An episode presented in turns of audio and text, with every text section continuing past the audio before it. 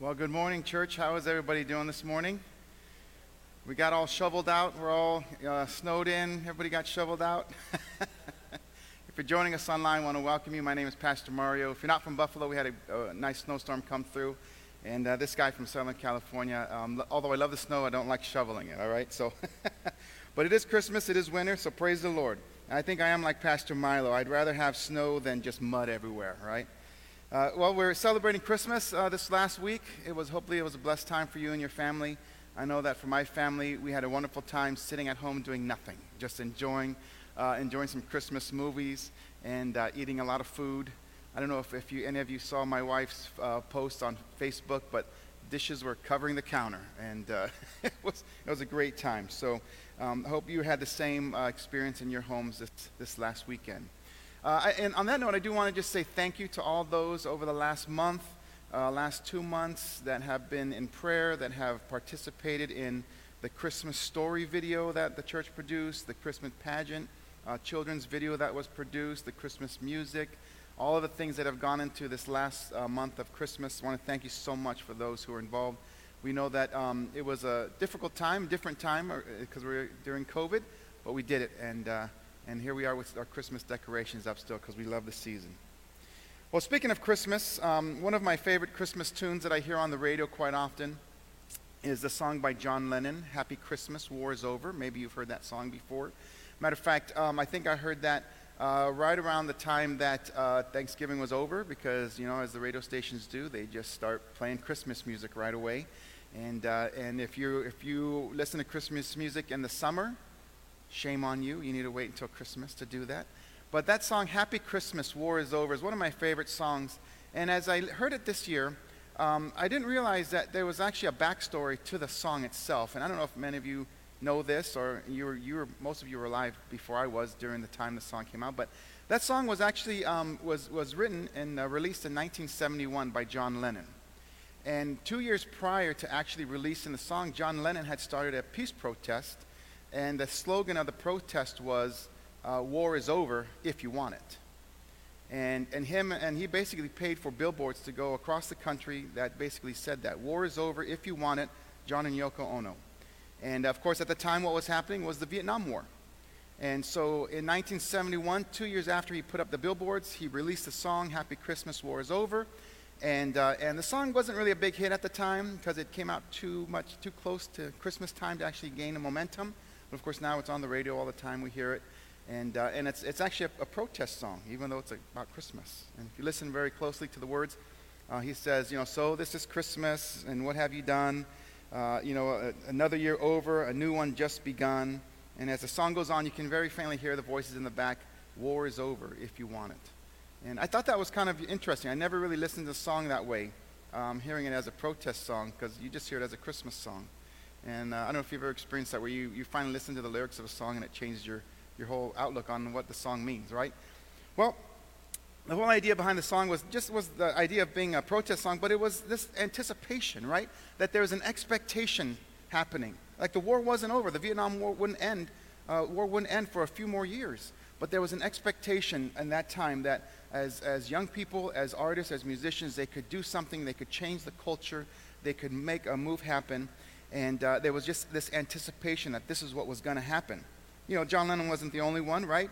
Bob Dylan wrote The Times They Are a Changing. Again, there's just this idea that, that, that things will change. There's an expectation of things to happen. Well, as, as we look at uh, Christmas story, as we, uh, as we look at the Christmas story in the book of Luke, we come to a passage of Scripture where there is an expectation among the nation of Israel for something to happen. And so if you've got your Bible with you this morning, you can turn to Luke chapter 2, starting at verse 21 is where we will be at this morning. But the idea this morning and the title of my message is Happy Christmas, War is Over. The expectation, the expectation of what is to come has finally arrived. And as we look at our scripture this morning, we're going to see that it's through Jesus Christ. And as we open up God's word this morning, I pray we can find confidence and hope in that. So once again, we're in Luke chapter 2, starting at verse 21, and I, will be reading in the uh, ESV version. You can follow along in your Bible. At the end of eight days, when he was circumcised, he was called Jesus, the name given by the angel before he was conceived in the womb. And when the time came for their purification according to the law of Moses, they, being Joseph and Mary his parents, brought him up to Jerusalem to present him to the Lord, as it is written in the law of the Lord. Every male who first opens the womb shall be called holy to the Lord, and to offer a sacrifice according to what is in the law of the Lord a pair of turtle doves or two young pigeons. Now there was a man in Jerusalem whose name was Simeon, and this man was righteous and devout, waiting for the consolation of Israel, and the Holy Spirit was upon him. And it had been revealed to him by the Holy Spirit that he would not see death before he had seen the Lord's Christ. And he came in the Spirit into the temple, and when the parents brought in the child Jesus to do for him according to the custom of the law, he took him up in his arms and blessed God, saying, Lord, now you are letting your servant depart in peace according to your word. For my eyes have seen your salvation, that you have prepared in the presence of all peoples, a light for revelation to the Gentiles, and for the glory of your people, Israel. Let's, let's pray together. Lord, thank you so much for this time that we can come to this place, to, uh, to church, and to worship you. Thank you for those who are joining us online, worshiping at their homes or wherever they may be. Thank you that we can come and open your word this morning. We can look at the scriptures and, and learn what it teaches us about our life and how um, a godly life should be lived. And, and I thank you that um, you've given us your son, Jesus. And as we continue to celebrate the Christmas season at church here, I pray that we can find hope and uh, we can find our trust in you, Lord God. And I thank you for your word this morning. In Jesus' name, amen. All right. Well, let's dive into God's Word here. Like I said, we're looking at Luke chapter 2. And uh, as you can see here, um, there's going to be a couple things that we talk about, particularly when we get to this individual by the name of Simeon. And I think Simeon gives it away for us because it says here that he was waiting for something. And we'll get to that in a minute. But first, let's jump back to uh, verse 21 of this passage. It says, At the end of eight days, when he was circumcised. You know, one of the things we understand when we look at the scriptures, particularly the book of Luke, is that Luke sets the stage for us. He sets the stage for the nation of Israel. When Christ was born, the nation of Israel was under the Roman rule. They were still uh, abiding by the rules and the regulations of the law of Moses, the Mosaic law, and the, the Old Testament law that we find in, uh, in Exodus and Leviticus we see that, um, that throughout all of Luke's writings, both uh, the Gospel of Luke and the book of Acts, uh, Luke likes to bring up a lot of the things of the law and explain what they mean. And one of the reasons we believe he does that is because he's writing to a non Jewish audience. So he's got to explain a couple things to them to make sure they understand, you know, what exactly is happening. And, um, and you know, Luke begins his, his gospel by saying, I've investigated all these things so I could uh, I could reassure you of the things I've seen. So um, Luke, in his in his research, we're, we're assuming um, that he went back to the Old Testament uh, because he quotes some of the New Testament in, in his scripture. Uh, but he always refers back to um, the law. He re- refers back to some of the regulations, some of the things that are mentioned. He does that quite often. Uh, let me give an example. Uh, when you turn to the book of Acts, uh, you may remember a character by the name of, um, of Barnabas, right? Um, and, and Barnabas and, and, and Saul, as they began their journeys, as they go to different, uh, as they go to different locations, the, they, it says that, that, that Paul and Barnabas go to synagogues, and they go to different places where the Jewish people are.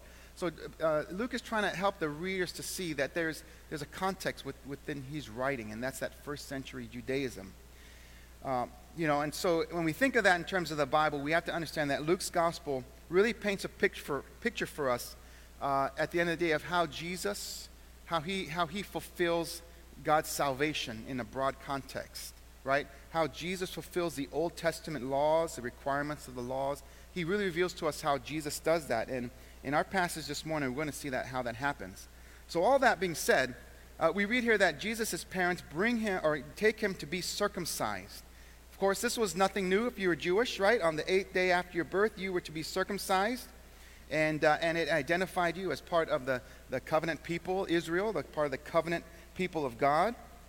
And, uh, and we know that, um, that that was given to, Mo, to Abraham, actually, in, in the book of Genesis, that Gen- uh, Abraham was told to, to circumcise your children. And then several hundred years later, it was actually put into the Mosaic law that you should have your children circumcised. And that's an important thing for us this morning as we think and look at the life of Jesus, right?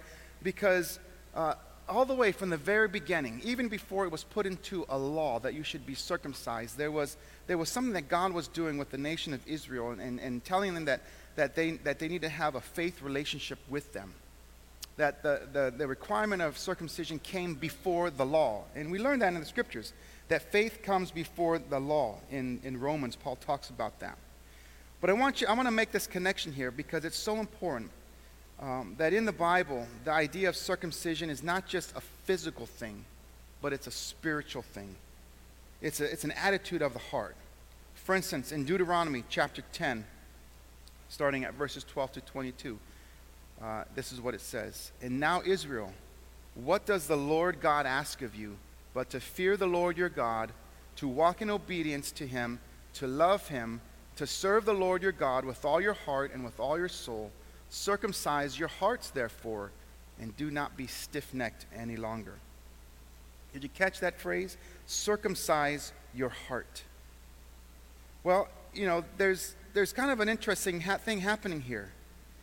Is circumcision something of the law or is it something of faith? Is it something that we're obligated to do or something that we do out of love for the Lord in, in regards of circumcising our heart? Well, in, in Deuteronomy 30, Ezekiel 44, this same language is used. Circumcise your heart, consecrate your heart. And we see here that as Joseph and Mary bring their child Jesus to be circumcised, they're participating in the law. But the question I want to ask us this morning is as we obey God, are we doing it out of obligation or are we doing it out of our heart's love for God? Were Mary and Joseph doing it out of obligation, or were they doing it out of love for God? It's a great question, one that may keep you up all night. I don't know. Well, as we move through the scripture, we see here that, um, that he was Jesus, he was called Jesus, the name given by the angel before he was conceived in the womb. And then verse 22 goes on to tell us, and when the time came for their purification according to the law of Moses, they brought him to Jerusalem to present him to the Lord, as it is written in the law of the Lord every male who first opens the womb shall be called holy to the Lord, and to offer sacrifice according to what is said in the law, a pair of turtle doves or two young pigeons. Well, this is a great, great picture here of, of, of Joseph and Mary bringing their child to the, the temple in Jerusalem, again, fulfilling the requirements of the law. Uh, you know, I don't know about you, but sometimes when I read scriptures, uh, sometimes I find things in the scripture that I may have read over and just glossed over or not really realized it before. And one of the things, when you take a look back in uh, Deuteronomy, when you take a look back in, back in Exodus, um, you'll see here that in Exodus chapter 13 is where this phrase is given Every firstborn among your sons you shall redeem. Uh, as, as, as I started looking more into this idea of what does that mean, your firstborn son shall be redeemed, bringing your, your firstborn to the temple, um, I, it's, it's so weird because in, in Numbers chapter 18, a passage I've read before but never really you know, really looked into, it just blew my mind that there was a scripture written where God says that everything that, um, that you bring to the temple, right, uh, when you sacrifice it, you should even bring your firstborn child to the temple. But you wouldn't sacrifice your child, you would actually pay a fee to redeem your child back from the priest. Numbers chapter 18 uh, describes this. Listen to what it says in Numbers 18. It says, Everything that opens the womb of all flesh, whether man or beast, which they offer to the Lord, shall be yours. He's talking to the priests at the time. Nevertheless, the firstborn of man you shall redeem, and the firstborn of unclean animals you shall redeem. And their redemption price you shall fix at five shekels in silver, according to the shekel of the sanctuary.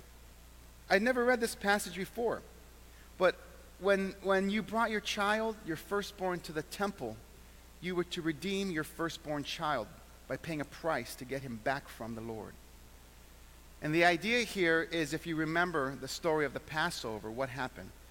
The Lord passed through Egypt, and the firstborn of every man and of every animal was, was killed on the, the night of the Passover. And God uses this later to teach the Israelites about consecration, about setting apart. And now the Lord says that every firstborn of the Israelites is consecrated, should be dedicated to the Lord. And there's a redemption price that needs to be paid. And so we see here happening within the scripture what? That Mary and Joseph, they bring their son to fulfill the requirements of the law. They bring their son to the temple they bring their child, their firstborn son, uh, to do exactly what was written in the law. Again, we don't know if this was out of obligation or if it was out of the heart that they just love the Lord, but they do this. They're obedient to God. And then we see in verse 24 that they give the offering of two young pigeons, which, in, according to the Old Testament law, meant that Mary and Joseph, they weren't rich. They couldn't bring a lamb. They had to bring two turtle doves or, or two pigeons. Jesus was born into a poor family. He wasn't born into wealth. He wasn't born into status. He was born into a poor family, but yet a poor family that was rich in faith. And if we want to start applying this scripture to our life here, um, you know, we can think about uh, we can think about the example that Mary and Joseph set for us, right? That we may be poor, we may be of no status, but yet are you rich in faith?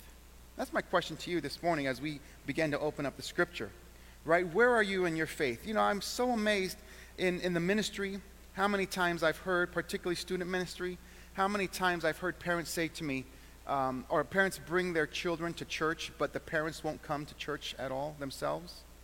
And it just blows my mind that they expect their children to, to grow godly and to grow in wisdom, but yet the parents aren't actively involved in faith. I don't know if I've told this story before, but several years ago, while serving youth ministry, I had a, I had a mom uh, say to me, uh, very point, pointedly, she said, I'm just glad my son's coming to your church and not the Jehovah Witness church. And, you know, at the end of the day, she didn't know the difference between the Baptist church I was in and the Jehovah Witness church. She didn't know anything. She just glad her son wasn't out knocking on doors. That's all she really cared about, right? Uh, and and, and I, I, felt sad for this woman. I, I shared the gospel with her and I tried to, to let her know about God's love. But uh, her son came and, and that was it. She never participated in, in church at all. You know, what kind of example are we setting for our children if you're a parent this morning, if you're a grandparent for your grandchildren? Right? What kind of example are we setting? We see here that Mary and Joseph uh, show us a godly example. You may be poor, but you can be rich in faith. And this is the kind of family that Jesus grew up in, a family that was devoted to the Lord. You know, I, I, I think it would be safe to say that Mary and Joseph, in, in, through this scripture, reveals to us that, um, that they had a heart that wasn't doing things out of obligation, but they had a heart that really sought after the Lord. And that's what each one of us need to have. We need to have a heart that seeks after the Lord, not because He's told us to do things, but because we love Him and because we want Him to be a part of our life. We need to have our hearts consecrated to the Lord, as, as the Lord said when He talked about circumcision, being consecrated out to the Lord. As we move through the scriptures, we get to the next several verses. And starting in verse 25, it says, Now there was a man in Jerusalem whose name was Simeon. And this man was righteous and devout, waiting for the consolation of Israel, and the Holy Spirit was upon him.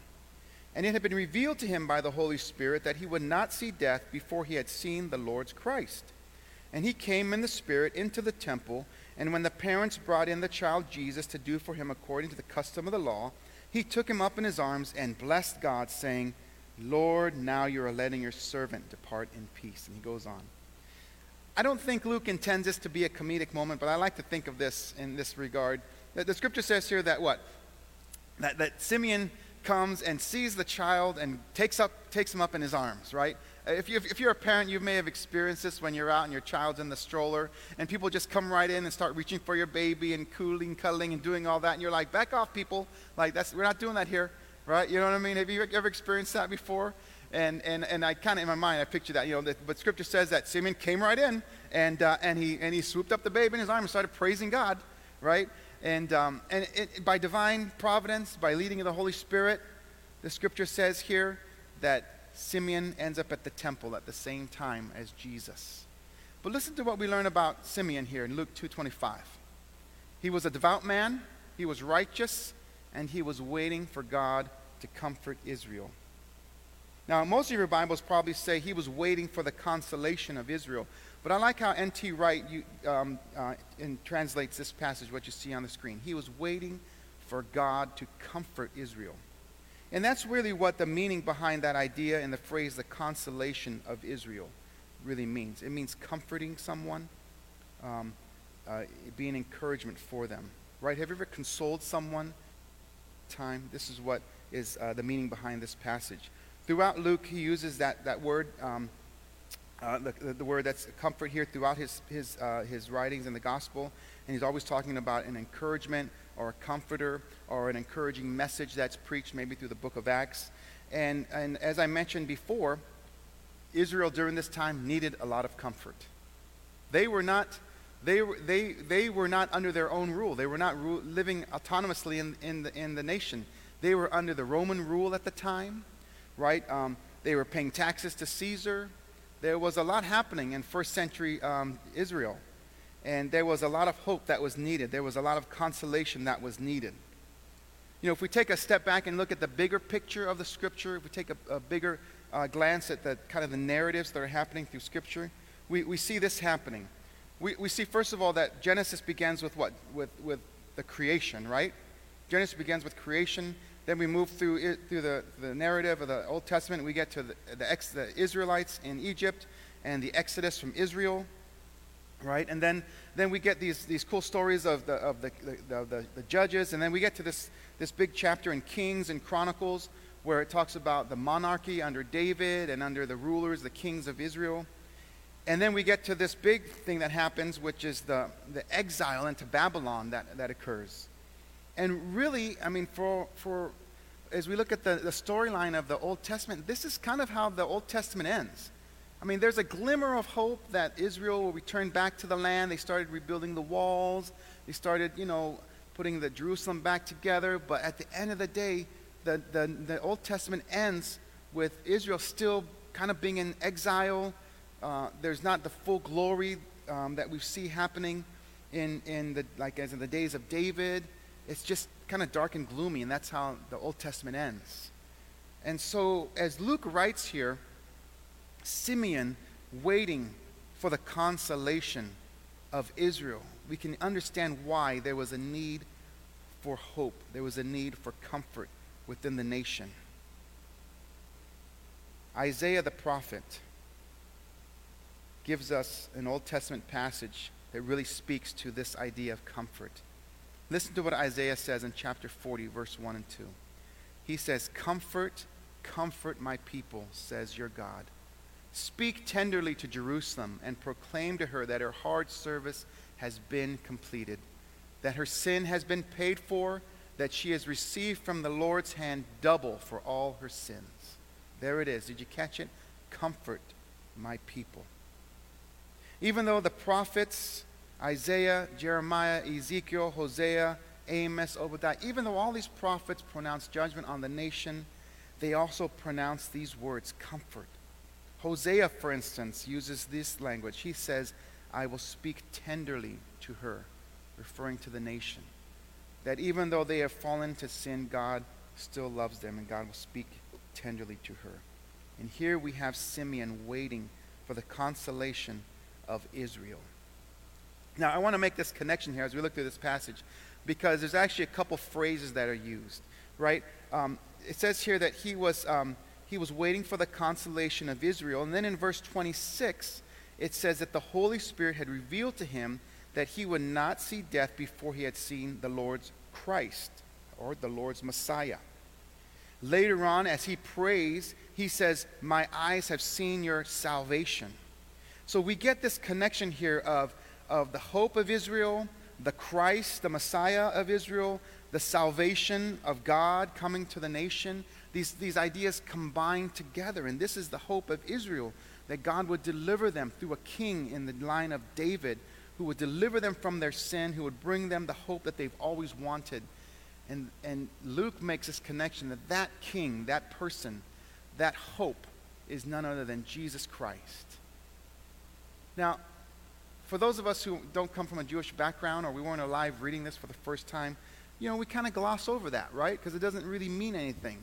But I want you to put yourselves in, in, the, in the sandals of a first century Jewish person who was expectant and waiting for the Messiah. Well, as, as Luke continues his scripture, his, his gospel, he really carries this, this theme and this idea of the Messiah the King of Israel, the Christ. Matter of fact, he closes his gospel with about eight different verses that really address this, all surrounding Christ, crucifixion, Christ's death. He closes his uh, beginning in chapter 22 of Luke, he closes his gospel by using these words. Right? When Jesus is on trial, the people say, If you are the Christ, tell us. And then we hear the Son of Man will sit on the right hand of the power of God. Jesus is asked, Are you the Son of God? The Jewish leaders take Jesus to Pilate and they accuse Jesus of saying that he is a king. Pilate asks Jesus if he is the king of the Jews, and Jesus answers yes. The Jewish rulers, they ridicule Jesus. Let him save himself if he is the Christ, the chosen of God. The Roman soldiers mock Jesus. If you are the king of the Jews, save yourself. A sign is placed above Jesus' head that says, This is the king of the Jews. And one of the criminals who's there next to Jesus being crucified says, Lord, remember me when you come into your kingdom. I find it so fascinating that Luke begins his gospel by talking about Jesus being the consolation of Israel, the hope. And he, he closes his, his gospel by using that same language that Jesus is the Savior, the King, the Redeemer, the one who will rule in, an eternal kingdom. Right? There's hope there. Can I tell you, as we, as we look at this scripture this morning, there's hope in Jesus Christ. We won't get to this passage here, but later on in, verses, um, in verse 33 and following, there's a woman, a woman that comes to the scene by the name of Anna, and she actually uses that same language too. She says, And coming up at that very hour, she began to thank God and to speak to him, speak of him to all who were waiting for the redemption of Jerusalem. Man, if ever there was a need for hope in the nation of Israel, Jesus Christ came and fulfilled it. He brought the hope. And he's the hope of all mankind not just 2,000 years ago, but here today at the end of 2020. Jesus is our hope. And it's my prayer that today you would find your hope, you would find your trust, you would find your consolation in Jesus Christ, because that's what the Scripture says, and that's who the Scripture points us to. You know, the Old Testament and Luke's Gospel is like, it's like another character, right? He always refers back to the Old Testament. He gives us these examples right? Because he wants us to understand what's happening in the Jewish community of the first century. And, um, and he wants us to know also that the Holy Spirit wants us to know as we read this that we can find our hope in the fact that God fulfills his promises.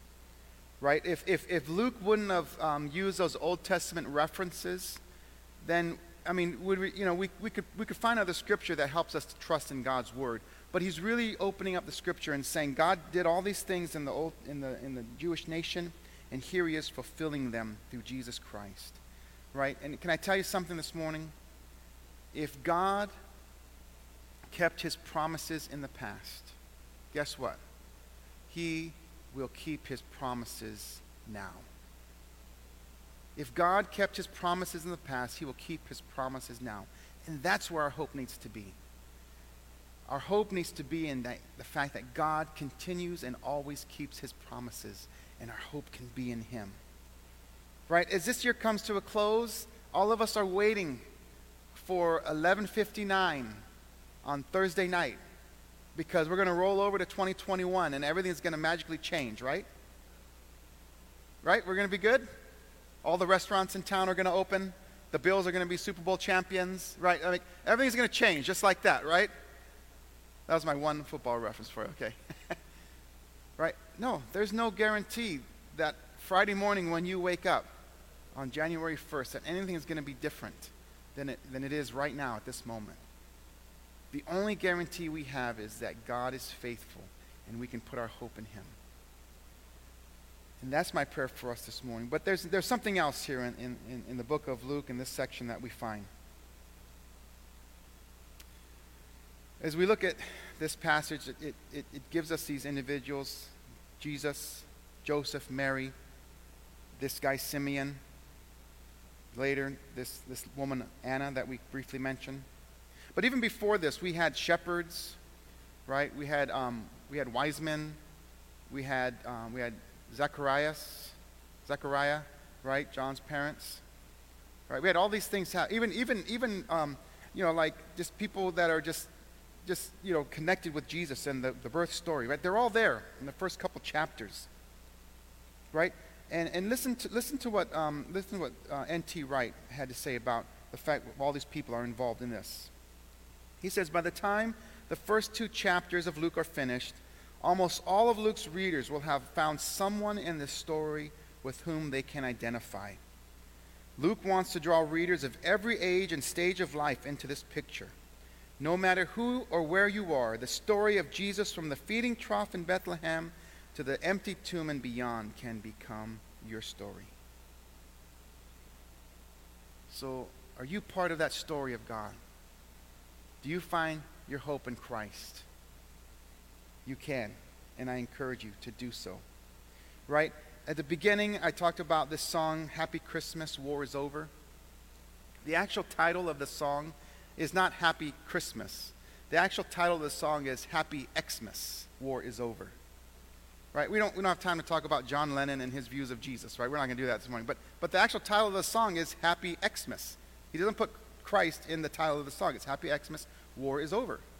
Right? This morning we can change that, make it personal for us. Happy Christmas. We can put Christ in the middle of Christmas, right? Happy Christmas, war is over.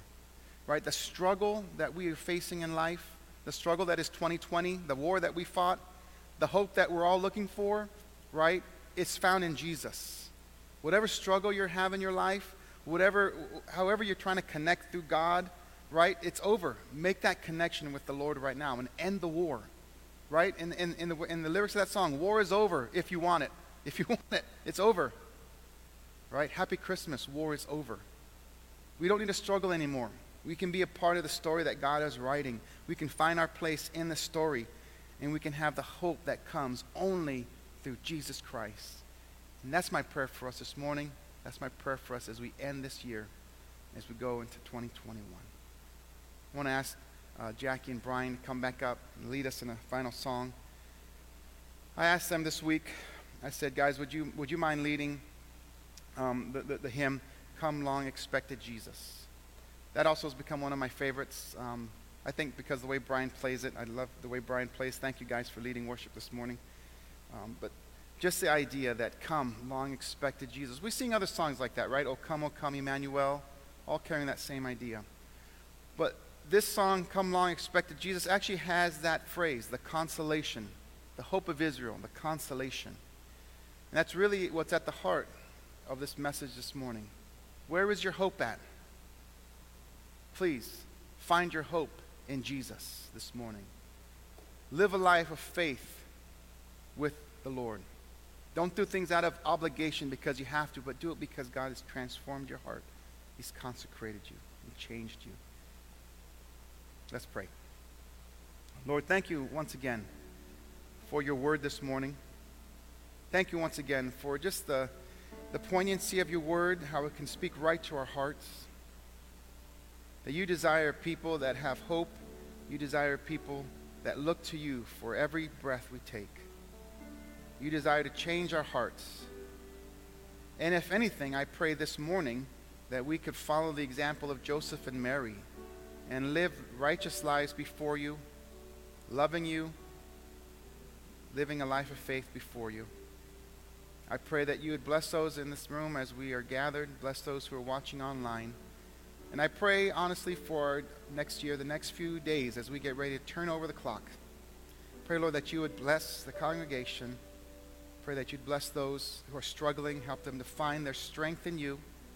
Help them to come to a point in their life where the war ends and they have victory in Jesus because of the life you lived. I thank you in Jesus' name.